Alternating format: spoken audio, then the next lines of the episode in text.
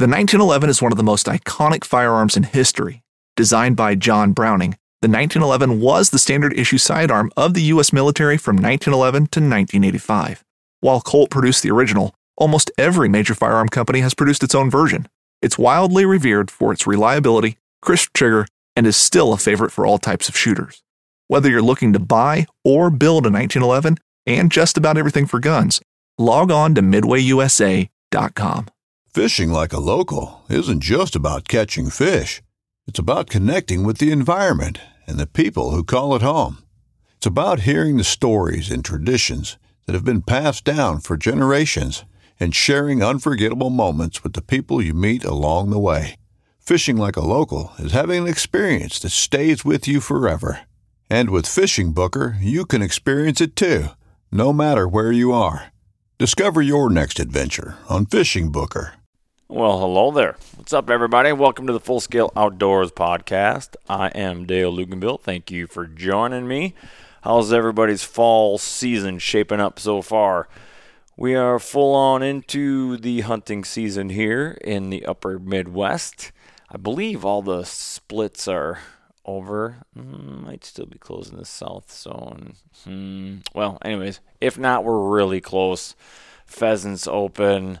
Uh, pretty much, I think everything is open that is that can possibly be open. So yeah, go out and get it. Fall fishing looks pretty good. I haven't done any of it, but I've seen some people uh, out there posting on the social medias. Look like they're getting some good fish. I would like to get out some more.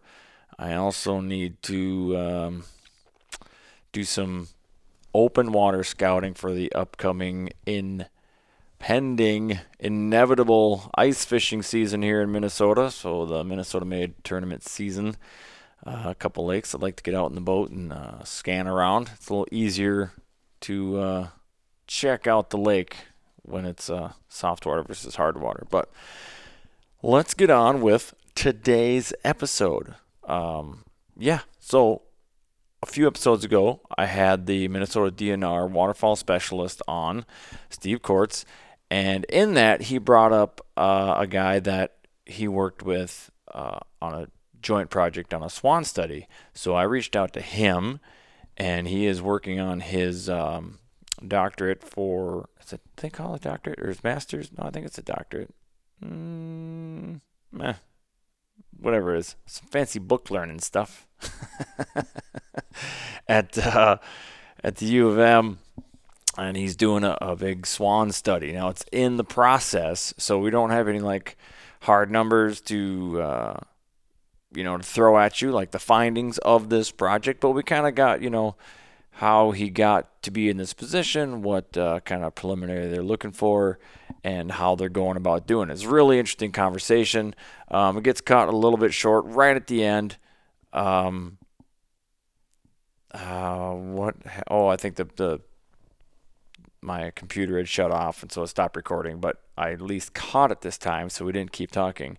Uh, so there's a little quick ending, and then we restarted up. But we restarted up pretty much uh, just to recap the show because he then he had a, a, Zoom meeting in like five minutes, so we had to just quick wrap it up. But um, hopefully, looking forward to the next one with him after the study is complete and we can crunch some numbers and see where we're at. So it was pretty cool. Uh, this one isn't technically like a hunting one. I mean, it's more like just scientific uh, information uh, per se, uh, but you can kind of, you know, read between the lines and see the writing on the wall for what we're talking about. So I think you're going to enjoy this one. It's pretty interesting. Um, I leave the bro science out of it and let the actual scientists do their job. How about that? All right, here we go. This is the Full Scale Outdoors podcast with David Wolfson.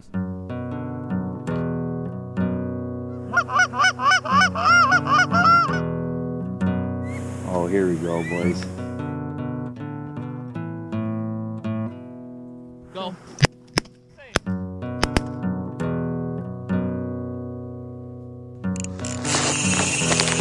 Ooh, I love that sound. This is a good one.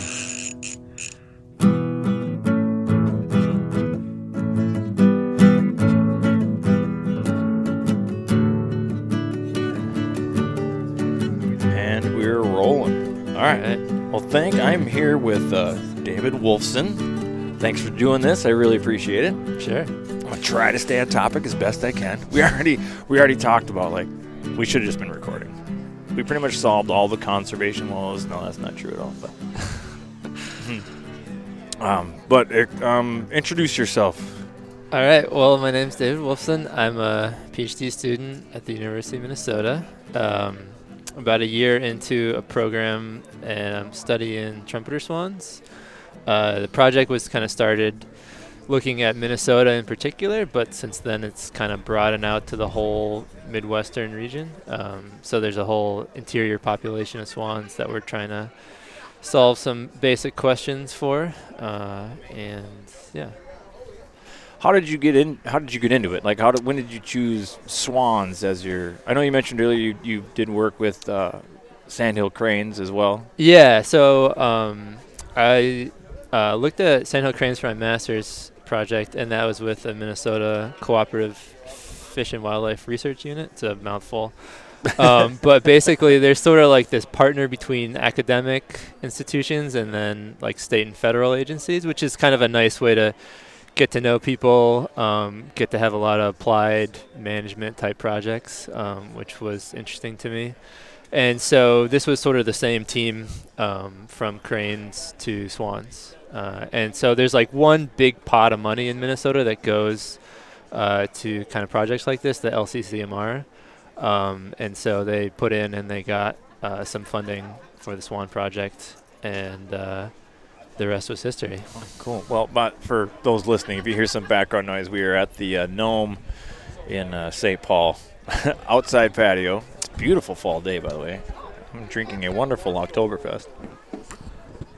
What did you drink? Got the IPA? You got a hazy IPA over there? Yeah, it's delicious. It's almost like a mini flight companion, only it's not. But, uh, anyway, so yeah, you're, you're going to hear some background noise, but it shouldn't be too bad.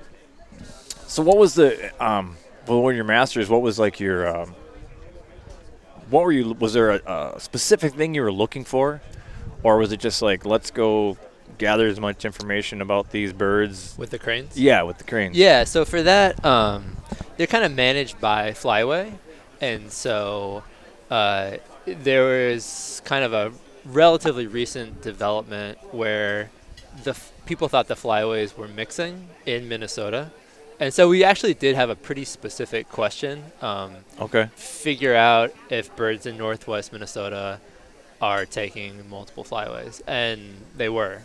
Um, the, the tough thing is most people that study cranes catch them on the spring and fall stopover sites, where you can rocket net a whole bunch of them at the same bunch time. Yeah. Uh, catching them on the breeding sites in the summer is a little more involved. Um, so I wouldn't recommend it. No. yeah. There's no great way to do out it. Yeah. quite a bit. I yeah, would yeah. imagine in the summer. Yeah, I could see that. Uh-huh. There are definitely like some stopover spots. Like one of the areas that that I haunt. I try to not make this a hunting episode, but we the numbers like. And they're doing it right now. They're building up like crazy. Like every time I go look, there's more and more cranes. Like they they really seem to like stockpile in a certain area, and then when it's time to move on, they're all gone. Like they just in mass leave. So I could see when you start doing those netting things. Are you are you banding them? Is that kind of? Yeah, we were putting GPS GPS trackers, and okay. so we basically get locations um, indefinitely after that, every 15 minutes for the life of the collar, which is like three to five oh, years. wow! So it's a, it's a lot of kind of data to work with. Um, but yeah, interesting thing with that is, you know, we found okay, there's some eastern cranes, there's some mid-continent cranes and some birds were just taking both routes, which is huh. you know like animals don't always just, kind of play by yeah, the rules. Yeah, they just mix. So yeah. Well, I, I guess it kind of makes sense when they fly. I mean, they're gregarious in nature. They're gonna, you know, seek like each other out basically. Right, so right. I, yeah, I would see there would definitely be some intermixing there. Yeah. Um, that's when they were doing um, early when the the season started in like the first year or two, I guess I don't know. Maybe they're still doing it. Didn't you have to like um, save a leg or something like to turn into the DNR? Because somewhere maybe this is bro science, but I thought there was some legit thing like they because the one flyway they when they do their resting stance they stand on one leg and then on the east the Huh. I- whatever flyway they stood on the other one and so you could kind of tell which one was thicker and you could tell what flyway they came from. I know I read something about that at some point in time, yeah. but you're giving me a blank stare, so I'm going to abandon that uh, and we're going to move on. I think the GPS is probably a much more technologically uh, exact science than crane legs. Yeah, I, th- I think there was some interest too because um, people didn't want to like put too much pressure on breeding local birds up there. Um, but I think you can easily, you know, kind of tweak that with the timing of the season. Sure. And there's not a, a huge crowd that hunts cranes anyway. Like they're No, pretty yeah. hard species to get, yeah. and like Yep. it's pretty stable harvest numbers. I know it's so- really big, like in some southern states, Oklahoma, Texas. Um, I think again, like Mississippi and so wherever their wintering areas are. Like it's it's a pretty big deal down there. But uh, you know, that's when you're getting all of the numbers in one small area, so they're probably easier to to target. But um, I don't want to get too distracted with that. Um, did with that was there any work with the whooping cranes? No, uh, I kind of steered clear Okay. of that. That, it, that brings up a whole I haven't heard. you know, honestly, I haven't heard any updates junk. on that. Do you know, just like uh, not peripherally, uh, how are they doing? I mean, I haven't heard any updates on that. I, I know that the feds sort of like finally pulled the plug on some of their efforts just because I think it Hmm. was um, maybe a money sink. Maybe I know there was a guy. He was like in one of those ultralight aircrafts, and he was like telling him where to migrate. and- Yeah, yeah, I had a buddy Uh, doing that actually. really? Yeah, so, so That's that's, what they stopped after all this. Okay.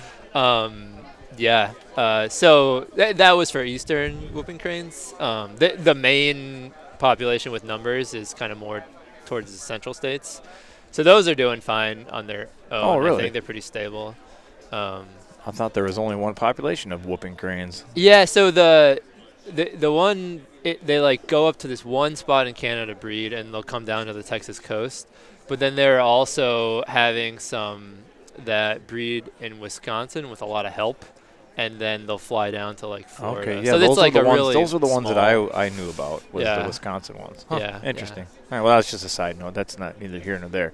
Yeah, Um, but that was kind of a good intro to like working with this kind of data, um, catching big waterfowl, and so it kind of piqued my interest in that. And um, the swan stuff was kind of a good kind of the next, step, and that's Yeah, so when you're yeah. like you're sitting at the table and you're like okay masters is done it's time to work on my phd was it like swans i'm just going to do that or were you like what um, your It- your decision process was it Well, it kinda was actually. uh, It, I shouldn't admit this, but um, it, family had a lot to do you with totally it. should So should admit this yeah, I was living in Colorado. Um, I had two kids, and we were trying to get back to Minnesota. Um, so I was looking for jobs.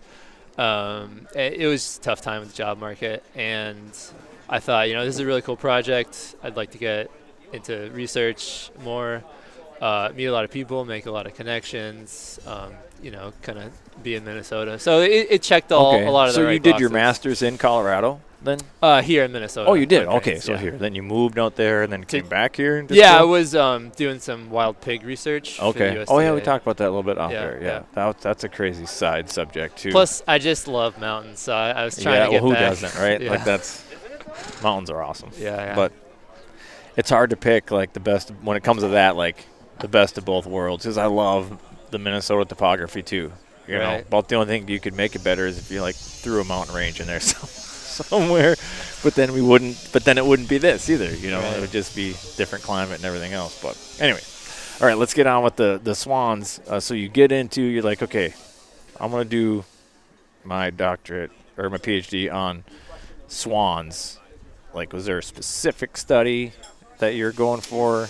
Um, yeah, so they they put in a grant application for LCCMR, this like big pot of money, um, and it was basically just saying like, you know, swans have gone from a relatively rare species to this real common, widespread population, but we don't really know that much about them. So they're kind of this like weird limbo species we're talking about, where there was a big effort to bring them back from the brink, and it worked. Um, but then sort of like efforts tailed off, and now it's it's kind of unusual to have this um, species that's common, widespread, and people don't really know. Um, you know, how are they migrating? Where are they going? What are they doing? Um, so it was yeah. And do we know the primary um, reason for their decline? Was it DDT? W- were, th- were they kind of a, a remnant victim of that, or I think it was mostly um, hunting way back in like the 19th century. Really? Yeah. Um, also, like people used their feathers for like hats. like so, so Oh, back in the like, you know, Voyageur times, it was like they were just harvesting um, buttloads of swans everywhere, and they just kind of they got entirely wiped out in the lower 48, except one little spot on the border of uh, Montana and Wyoming where they actually created a national wildlife refuge, basically to like say this is like the last stronghold for trumpeter swans. wow? Um, and then uh, starting in the 60s, but more in like the 80s and 90s, states, especially in the Midwest, said like we want to bring these swans back. We're gonna put a lot of work and money into it, and it kind of paid off. Sweet. So Yeah. what, right now, where are the where are the population of trumpeter swans? Yeah, so there's three different populations. One along uh, the west coast, the Pacific coast population, Okay. and uh, most of those are up in towards Alaska.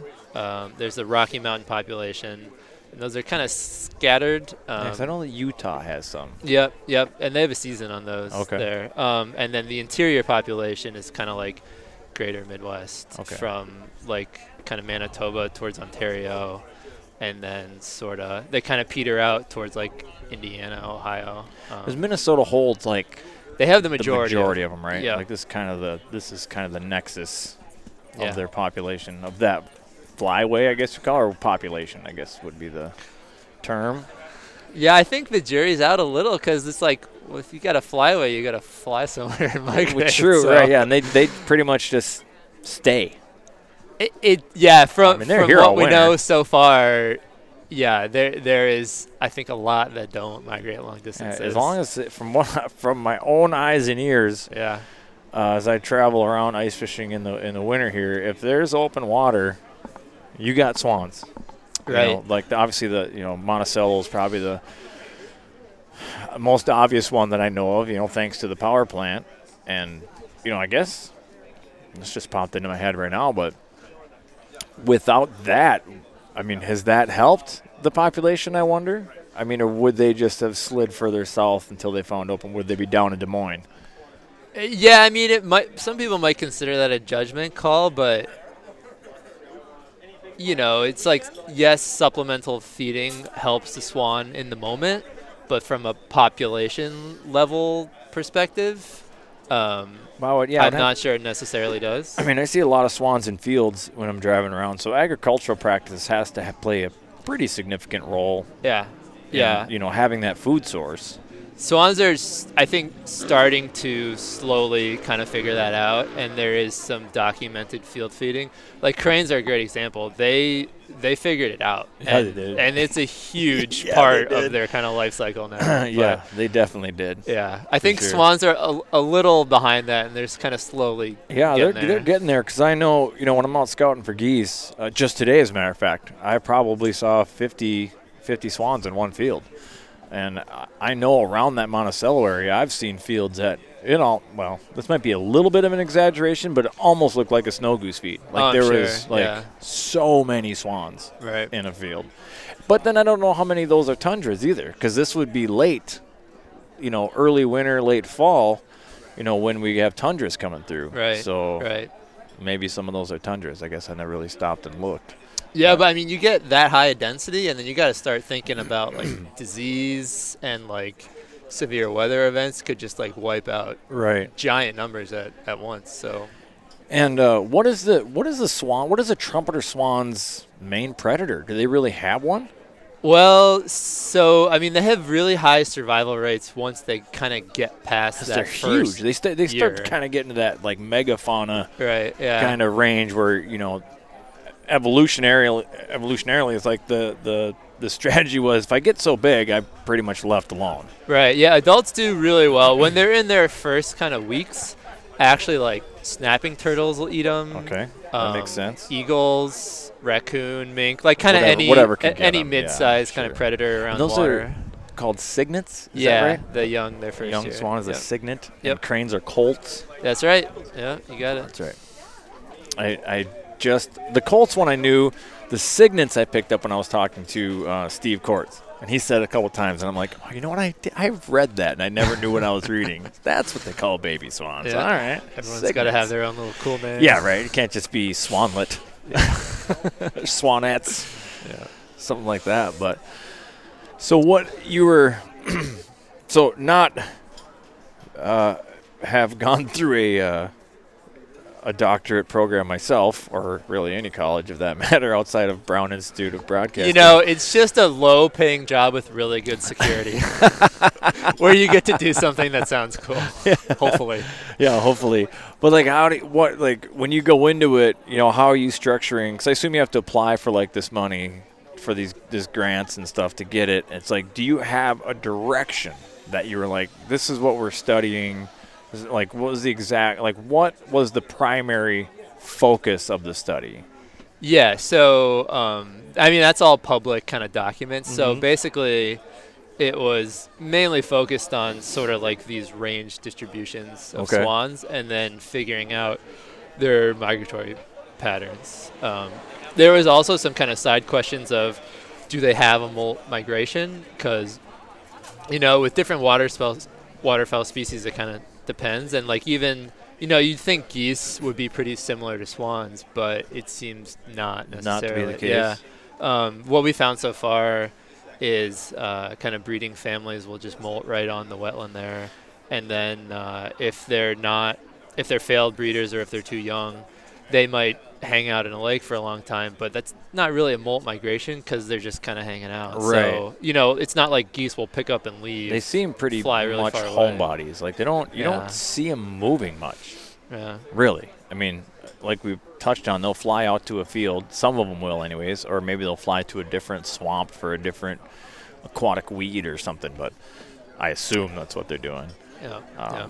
But you don't really see, you know, like with you said, like the molt migration, and that's kind of a new thing, uh, a new understanding. Maybe not for biologists, but for hunters. Like we've in the last just few years, we've really understood, you know, this molt migration where they, the non-breeding adults, boogie off into Canada It's like where'd all the geese go? yeah, and, and you see them. So I'm outside all the time. Like like what I was telling you, I'm like kind of an all outdoorsman. I do everything. So I'm fishing in the summertime, and so I just I all of a sudden you start seeing these big V's of geese heading north, mm, pretty much late May, uh huh. you know, early June, Okay. and it looks just like the fall migration, only it's in this you know spring. You're like, where the heck are all these birds going? And it, now we know, you know, thanks to similar studies in banding projects, like they're going to molt. Like it's crazy. What's more crazy is that they weren't hatched out there. Like these, are the, the birds could have been hatched out right in Minneapolis, Uh huh. and they don't breed for the first couple of years. Somehow they know to go to somewhere in Canada where they've never been. Huh. Like that, Yeah. that kind of stuff like blows my mind. Like that's crazy. That genetic memory. I guess I don't know what else you call it. Like, how do they know? Are they just following? Because I mean, the adults never show them that. You know, I am like fascinated by stuff like that. So like that kind of ties into we're trying to do some genetic work with the swans, and it is motivated because you've got these reintroduced populations, and you know w- what dictates like if they're going to migrate or not. Like obviously they're a social species, and so a lot of people I'm talking to are saying like, oh, it's all it's all social. It's who they're with. But if if you take birds from Alaska that have had a migratory history for as long as people can go back versus this little relic one in Wyoming where they wouldn't migrate anywhere and you stick both of those in Minnesota will they both migrate will neither of them migrate you know kind of like wh- what Sure. How do you sort of like piece apart what matters for that? And so we took blood samples from all the birds we've caught, and we're going to compare their genetics and see sort of like are you more a descendant of this Alaskan population or the Wyoming one? Because um, it's been both that have been introduced. And also, how are you moving and migrating, and how far are you going or not, to see if there's kind of some like connections Sure. there.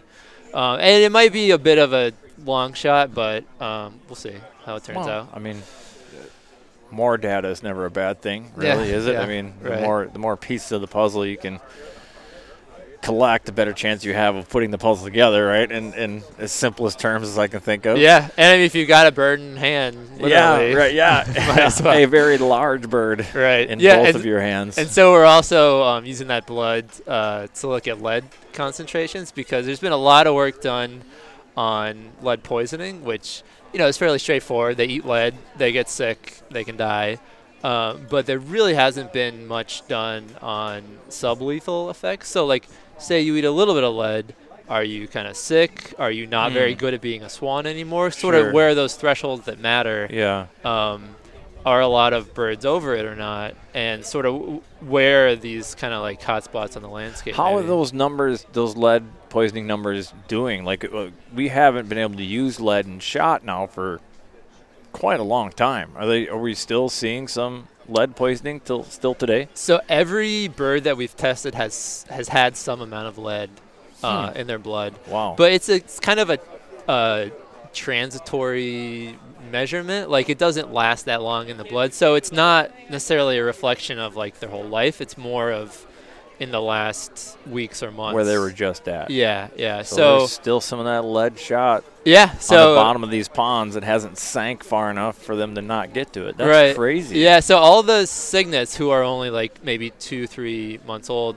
they've had pretty low levels. Um, and the adults, it's like you don't really know if they've picked it up, um, you know, 200 miles south of there or not. Um, Sure. But they've had kind of varying degrees. Um, Hmm. Nobody's been super high, but they're kind of uh, of spectrum of values. Are you start? Is it is it waning? Are you starting to see less and less every year? Well, it's it hard because we just we just kind of have a snapshot. So Okay. like of this bird at this time, we've got one number. Okay. Um, so I mean, it'd be great to catch them all every year and see, but well, sure. it'd take a lot more yeah. work and money.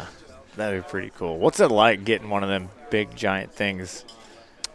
Getting your hands on it. I assume, like when you're putting on the GPS, and I assume you band them as well, like a leg Yeah, band. yeah. Um, they're actually super docile Are they? in hand. Yeah, they're. I mean, geese are like little jerks, but swans just sit there. They're like, "Yep, you got me. All right, let's do this." Geese are assholes. Yeah, That's- they are. They, they don't even like each other. Like, have you ever sat and watched like a flock of geese on the ground? Like, they they pull feathers off each other nonstop. Like, I said, We we had a. I think it was like a birthday party or something. We were down in Northfield, and they just happened to be, like the river there was open. It was wintertime. There was snow on the ground. And there was a huge flock of geese, like right below like the party win- room window. And I'm just I'm sitting there. I'm just watching these geese, and most of them were tucked in. It was cold. They had their head, you know, tucked in underneath their wing. But all of a sudden, one would get up and for whatever reason felt like it wanted to go sleep on that side of the, the flock. And he would get up and he would start walking through. And these geese that looked like they're dead asleep with their head tucked in, the moment another goose got within its little bubble, and his bubble was wherever his neck could reach, it would immediately come out and it would bite that goose. And it would pluck feathers off, and then he would jump over, and then all of a sudden he's in another one. So it was this ping pong. This, this had to ping pong his way through the flock, and then finally found his own spot, and he sat back down. And you're like, you should have just stayed where you're at. Now you have, you know, one third less feathers than you did before you started this little journey. But like they don't, you know, they're gregarious yet they seem to really hate each other at the same time. Like they're extremely territorial. Yeah, and swans can get nasty to each other, I think, and and some towards like geese and ducks. Like I've heard stories anecdotally of them doing some nasty stuff. Yeah, and I've heard like uh, I think it's the mute swans out east. Yeah, really they're- displacing some nesting waterfowl and stuff. But um, are you finding that with tu- uh, with uh, trumpeters? Uh, yeah, mute swans are more aggressive than trumpeters, um, and they'll actually displace trumpeters. So there's some states Really? where, like in Michigan, you've got both, um, where the mute population kind of got a foothold and is established now. In Minnesota, when there's mute swans, they kind of pop up here and there, and they're sort of Kinda dealt, like dealt with Game the time. farm escapees. Yeah, I'm not sure how they all kind of appear out of the woodwork, but Because I uh, think the mute swans, from what I understand, probably I, th- I think they kind of they got here uh, as a decoration. I think people had them in their little ponds, and yeah. they're you know like oh they're pretty because they're the ones that get the big fluffy back on them, and um, so I think that they were a decoration, an ornament. And uh, a very Yeah. aggressive ornament. yeah. I don't like how he said that they're dealt with. this is someone who deals with public input. it's like, yeah, when when you when I had uh, uh, approached you about doing a podcast, and you were like, "Well, I don't really want to talk about hunting per se because it's touchy." So I'm like, "I can do that. I'm fine with because I, I actually am interested in just the uh, the ecology of swans. Like, uh, you know, not everything has to be about hunting. You know, Right, um, yeah. it, it feeds in, you know, obviously you can draw parallels to it, you can draw analogies from it, you can kind of read the writing on the wall, but, you know, the meat of the study, I think, is just pretty amazing. Um, so when we talked about, like, they don't really have much for predators once they get large enough. But they also don't really have that many young. Like they only like one one or two cygnets a year, right? Is that pretty standard? Yeah, th- they'll have larger clutch sizes, but then they'll lose some. So yeah, probably a couple make it. Because. I don't know that I've ever seen a swan with like three, like a, a like a couple, of, you know, and they seem to. I mean, I assume they bond. They they're a bond for life mating kind of uh, a thing. Yeah, they, they're one of those where I mean nobody really bonds for life, but yeah, they'll, they'll stick with a mate, and then you know if the mate dies, they'll pick up a new one. They don't just Sure, well, yeah, them, they don't mourn them for yeah. forever. Like, Yeah. oh, my love of my life. But yeah, they, they're at that end of the spectrum. Are yeah. they really hoary like ducks are too? Like they, like when when a a male leaves the hen on the nest and like I'll say mallard like and goes and flies around like he's not just going off to get a bite to eat. If he Right. says an, sees another hen, he goes and pays her a visit. Yeah, I mean, and then that same hen or the one that just got left, if another drake happens to fly by, she'll receive like they pair up, but it's an open relationship, like Well- big big time. yeah, ducks take that to the extreme with all their crazy parts and things. Oh, but I mean, that's the name of the game. Like Oh, increase your genetic It's a, footprint. it's, I guess it's a crazy cold war Yeah. of, of breeding for those things. Like, yeah, it's nuts. The whole like corkscrew, Right. long corkscrew penis of the male, and then the the labyrinth like I don't know fallopian tubes. I guess is would be the way we'd put it for the females, and then they can retain and pick and choose which sperm. And, like it's crazy. yeah, It, it's yeah. weird. What swans don't? They don't have any kind of No. mechanics like that. I, well, I mean, I, I have I've sexed plenty of swans, and um, I, I don't think it's quite as elaborate as ducks. Yeah, probably yeah. doesn't need to be, right? They don't seem to be mixing and matching quite that much. Yeah, I mean, they, you know, they're a cool, like, really long-lived species, and so they get smart. They sort of have this memory year over year of where their resources are and their territories, and there's definitely a pecking order of who gets the good spots. But Uh, do they stick with the same mate year in and year out unless one dies? Like Yeah, pretty much yeah. okay. Yeah. So like I said, they don't really mate for life technically, but they they stick with like, Yeah. they don't get divorced. right? They're like, I'm tired of your shit. I'm out of here. Yeah, uh, for the most part. Yeah. Aw, that's so sweet. Um, no wonder they're a symbol of love. But that's uh, the public opinion is definitely something hard to sway. They they are a large, very aesthetically pleasing bird. So Yeah, I- I- charismatic megafauna. yeah, that charismatic megafauna. Yeah, absolutely. They probably are the charismatic megafauna of the bird world for sure. I, Yeah. I guess cranes have a little bit of that, um, but they're kind of dull and gray. You know, they're not so flashy. Yeah. You're like, well, okay, you can kill that one, I guess. it's weird how like our like hierarchy of what we can kill and what we can't kill is, for the most part, related to how attractive they are. you know, nobody, nobody cares if you kill an alligator. Like, well, those things are scary, ugly. I go, have at them. but not this pretty, not this pretty bird. Yeah. What uh, in in your studies? What's been like a few of the things, or like one big thing that's like really jumped out that you're like, wow. Like, are you finding stuff like that, where uh, some new information, or Yeah, um, so we're still sort of in the early stages. Um, we had a really short pilot season in 2019 where basically I was trying to figure out do these collars work? Are they worth The dumping money. a ton of money into? Because that's a big investment up front. I bet. Um, and then this past summer, uh, I basically caught all the birds I needed. So that was about 40 in Minnesota, and then other states caught another 40 or 50 around the Midwest. What's Um, the? I guess what's the um, time frame of the study?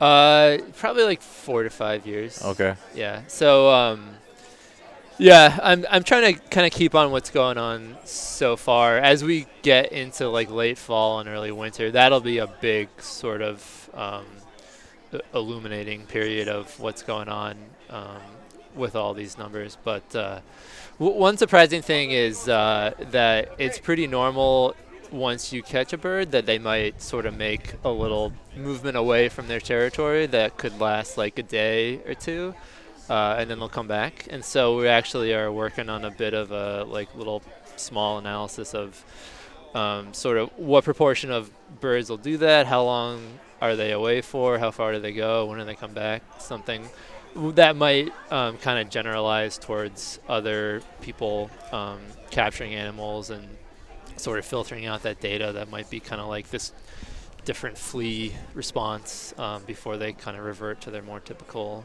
movements. So, um, but yeah, the all the genetic stuff is still to be done. Okay. Um, and the migratory stuff will have to wait a while. We're gonna try and do some some modeling of like how they're actually moving and choosing resources. And swans are sort of a weird species to consider that for. Like if you kind of think about like a deer or your typical ungulate, they kind of plod along, they see their landscape, they make some decisions. Um, but swans will sort of be on a piece of water, you know, not really move. All right, so we're back. My computer went to sleep and it stopped the recording, but um, David had to go relieve himself anyway. So, and he's got a Zoom meeting at one, so I have to hurry up, hurry this up, um, and we're just gonna close one out. Leave you wanting more. We'll do another one again in the future, hopefully, when we get more data collected uh, with this swan research. But seems like the swans are doing awesome. There's more and more every year, like Yeah. a lot. I know Steve mentioned like there was thirty thousand adults and another ten thousand cygnets. Is that are those accurate numbers? You said they kind of like pulled numbers out of the air. So Yeah, so there's a there's a census every five years that they fly specifically for swans, um, and y- you know, like five years is a pretty long time when you think about how quickly they're sort of increasing their numbers. Um, the DNR also they do regular kind of breeding waterfowl surveys every spring too. So I think um, you know he's probably seen a lot more white blobs year Yeah, by year for sure. flying around in airplanes. Yeah, they're pretty yeah. easy to see. They don't hide very well. Yeah, yeah. I was doing um, helicopter surveys for the crane work, and you know, cranes are hard. They blend in. They do. But they do the same thing that deer do. Like they're red in the summer and gray in the fall. Yeah, but interesting. swans are just like Yeah, pop out yeah, from yeah. a mile They're- away. yeah, so they're pretty cool. yeah. Well, I appreciate you doing this. I appreciate your work. Uh, I'm excited to, you know, stay in touch with you, and, and as more information comes in, like uh, I find this stuff immensely yeah, let's interesting, Do a, let's so- do a follow up for sure. absolutely. Let you just reach out to me, and let me know when when you got the data to talk about, and, Yeah. and we'll get you on. All right. All right, thank you. Good.